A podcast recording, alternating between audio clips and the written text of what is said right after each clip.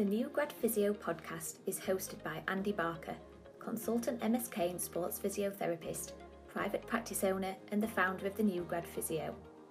Having experienced his own rapid rise from student to dream job just 15 months after graduating, Andy knows exactly what it takes to accelerate your skills and fly up the promotion ladder faster than you ever thought possible.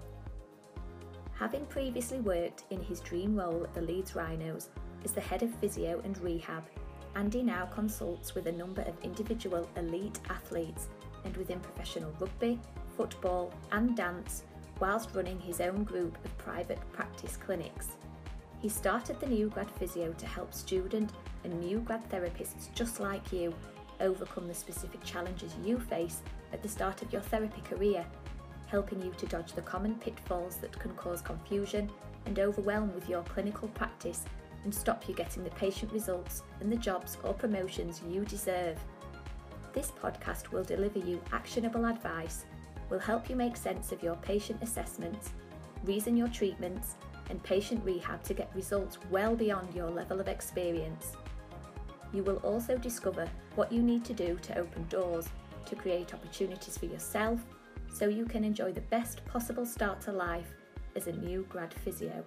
So, let's get started. So, what is the best way to manage an acute injury? The evidence has greatly changed, particularly over the last decade or so. But rather than, I guess, being helpful, it's probably added to, I guess, in some ways, more confusion as to the best way to manage an injury when it first happens. There's Rice, Price, Police, and you might have seen the more recent sort of Peace and Love acute injury model. But what really is the best way to manage an acute injury? So the aim of this podcast is to help you make sense of the, the evidence, to, to actually be able to put it into practice, whether you're working pitch side with a with a team, with a with a sport, or you're dealing with acute injuries in in the clinic or department that you work, just so you've got the information that it was going to help you better manage the acute injuries that you see day in and day out. So, what is the evidence actually saying? So, acute injury management has changed a lot, and going back to the 1970s is when the first uh, RICE protocol, so RICE being rest, ice, compression, elevation concept, was first spoke about. Price was next, so this model added the P to the front of rice. So then we had protection, rest, ice, compression, and elevation. So in terms of compre- in terms of sorry protection, this might be, for example, a sling for like a shoulder or, or an arm injury, a boot for an ankle injury. Maybe you might put uh, a knee injury in a brace. So I think obviously rest pretty self-explanatory. Ice, compression, uh, and elevation are all pretty pretty self-explanatory. So the price model came in. This obviously built on the earlier rice model and added in the P being protection. Next up was police. So this standard stood for uh, protection, optimal loading, ice, compression, elevation. So I guess the big difference here, and it represented quite a big change in, I guess, acute injury management, was this concept of loading. So rather than it just all being about rest, this concept of optimal loading indicated the, the I guess a new thought process thinking that completely resting an injured area was was not the best. You know, rest is not always best, and, and we know that. We know we need to load structures to help them uh, get better. So we know whether it's bone, whether it's a ligament, whether it's tendon, whether it's a muscle, we know that these structures need load to actually help the the healing process and actually stimulate healing in the in the first instance. So again, this was I guess quite a, a big change, but obviously clearly a, a, logical and an evidence change. And then more recently, so a paper a couple of years ago in 2019 proposed a new model and a new acronym to actually optimize soft tissue injury management. And this was the, the peace and love model. So peace being protection, elevation, a for avoid anti-inflammatories, compress and educate, so that's peace, and then love being load, optimization, vascularization, and exercise.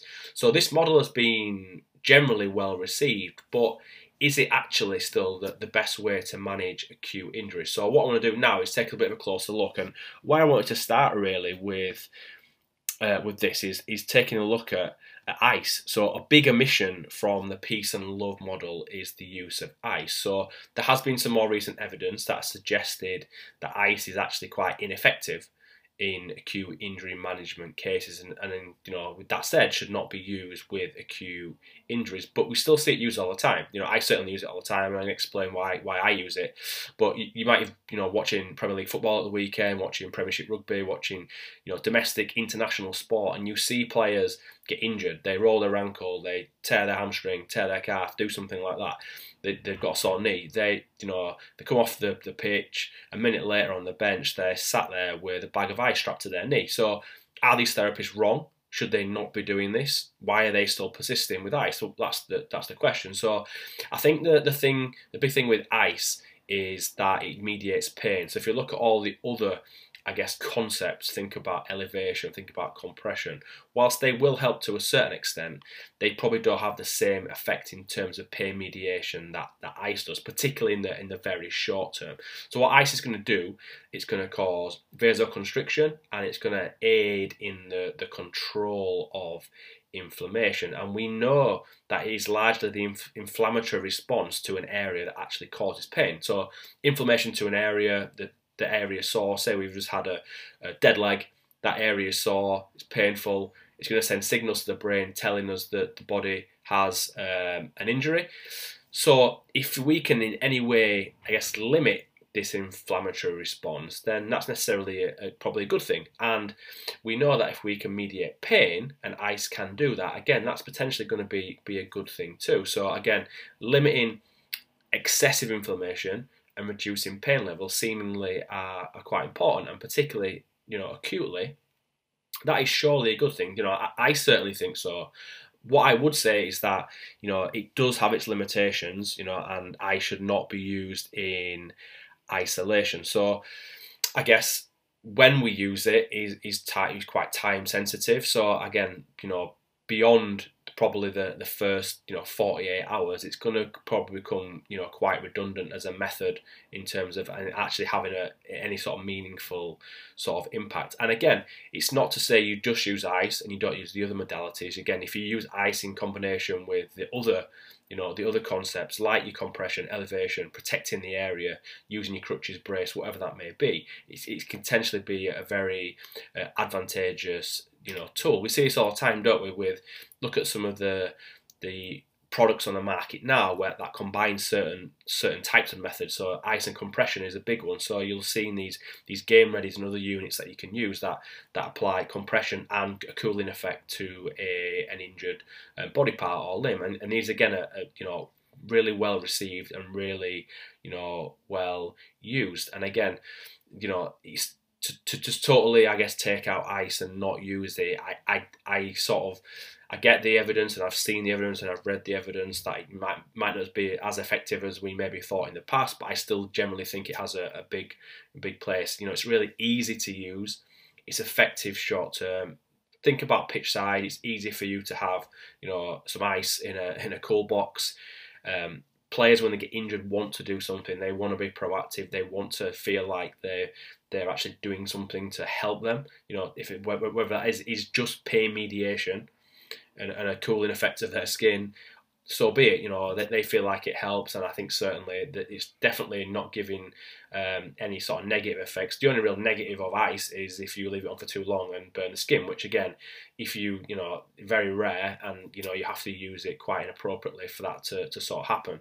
So again, again, it's something that patients can use, athletes can use themselves. So you're at pitch side, you've managed them, maybe used eyes pitch side, maybe after the game, but it's something they can repeat themselves over that, you know, that next sort of 48 hour sort of window. Another thing I wanted to touch on in regards to the sort of peace and love model is is a big, um, I guess, all the emergent evidence and I guess the I guess the logical process of of, of the misuse of anti-inflammatory medications, especially so in the first few days post injury. So, I think the biggest thing here to understand is that we actually never want to stop inflammation. That is not the goal of, you know, icing an area or compressing an area or following peace and love or police or whatever model you you actually follow. You know, what we want to do is stop excessive inflammation occurring. So we want inflammation to happen because inflammation is the first step towards tissue healing. Uh, and is there therefore something obviously really important to, to any structure, whether it's a ligament, tendon, muscle, bone, to actually getting better. You know, if we prevented inflammation completely, this would actually stop that muscle, tendon, bone, ligament actually healing at all.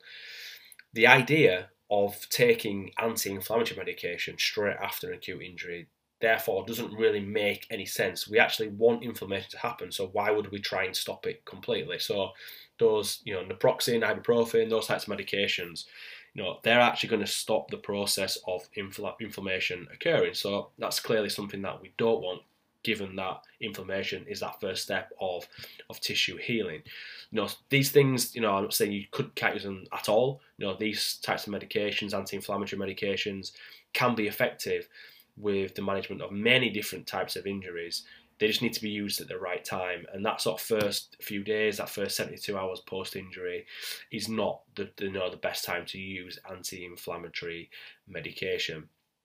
One great advancement, and I think with the peace and love model, which is so different to, to the other previous, I guess, acute injury models, is the focus not just on short term I guess tissue damage control, if you want to call it that. You know, if you look at the peace and love model, it, it almost has two distinct stages. So stage one, peace, which is protect, elevate, avoid anti-inflammatories, compress, and educate, is is almost a recipe of what to do in those first few days post-injury. Stage two, which is the love, is about loading, it's about optimization, vascularization, and exercise. And these are almost the, the steps to follow after those first few days. So this clearly, you think about it, any type of injury, makes sense. So with any injury, we need to progress and we need to look after that injured area for a short period of time, but then we need to load it. We need to actually help our patient, our athlete progress if we want to get them back to doing um, more active things. And we know, you know, I've said this many times before on podcasts and writing blogs and, you know, email newsletters that that rest is is not best. So again, this sort of process of, of progressions was not and is not included in the previous models of, of Rice, Price, and Police. And and regardless of what injury you're dealing with, whether it's a lower back, shoulder, knee, ankle, it does not matter. So all rehab needs to be logical follow you know step after step after step and needs to be progressive so this is going to help your patient athlete those that you're working with and actually help them get back to their chosen goal their activities whatever that may be. That might be a professional footballer getting back to playing the Premier League. It might be Joe Bloggs who comes to see you in clinic or department that wants to get back to work as a as a joiner, as a as a roofer, you know, working in a, in a factory, whatever it may be, whatever their goals. We we obviously need to progress rehab and management of patients beyond just acute injury management, which clearly wasn't something that was addressed as, as part of the previous acute injury model. So I think the peace and love model of brings these two key stages together. And clearly, that acute injury management is important to control inflammation and allow the injured tissues to, to settle down and start that sort of healing process. But we need progressive rehab to recondition the tissues, to help them increase their, their tolerance to load and actually prepare these injured tissues for a return to their previous level of function whatever that may be. So I think the peace and love model is a great model to follow. The one thing I would say is that I, I would still use ice in those early stages, those first, you know, 48 hours particularly, maybe expanding to, 40, to, to 72 hours. I just think it's really easy to use. Um, it's obviously depending on the environment you're working in, it can be there pitch side. It's something that the the patients athletes you're working with can self-administer and it's pretty safe to do. Um, I'd love to hear your thoughts. You know, what do you use? How do you manage acute injuries that you see? Do you use ice or not? Has the peace and love model changed? Um, your application or use of ice, pitch side or, or with acute injuries that you see in the, the clinic. So I would love to hear your thoughts. Um, you know, touch base, you know, reach out to me on social media. I am at Newgrad Physio on Instagram and Facebook. I am Andy Barker on LinkedIn.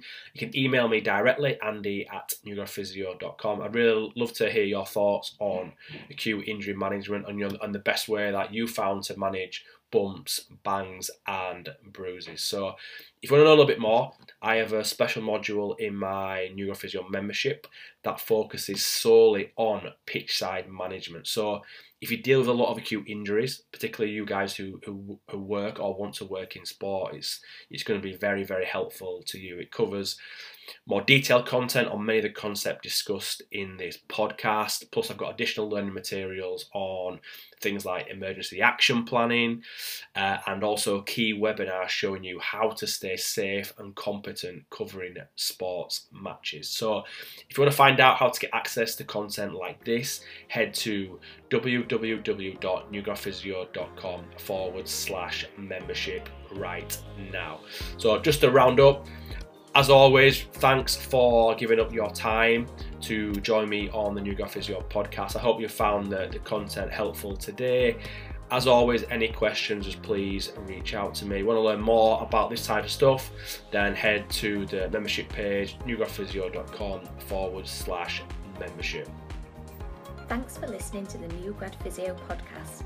Before you head off, I just wanted to make sure you did not miss this. Alongside his podcast, Andy posts a weekly blog on his website www.newgradphysio.com. You can access all his blogs and loads more resources like his recent PDF, The 5 Breakthrough Steps to Confidently Treat the Shoulder Right Every Time, avoid mistakes and stop you feeling less adequate than other new grads. This is Andy's most popular resource and has already been accessed by thousands of therapists just like you. To get a copy of this PDF, or to get more information about Andy's upcoming courses, or find out more about his New Grad Physio membership, head to www.newgradphysio.com. Have a great day, and we will catch you on the next podcast episode.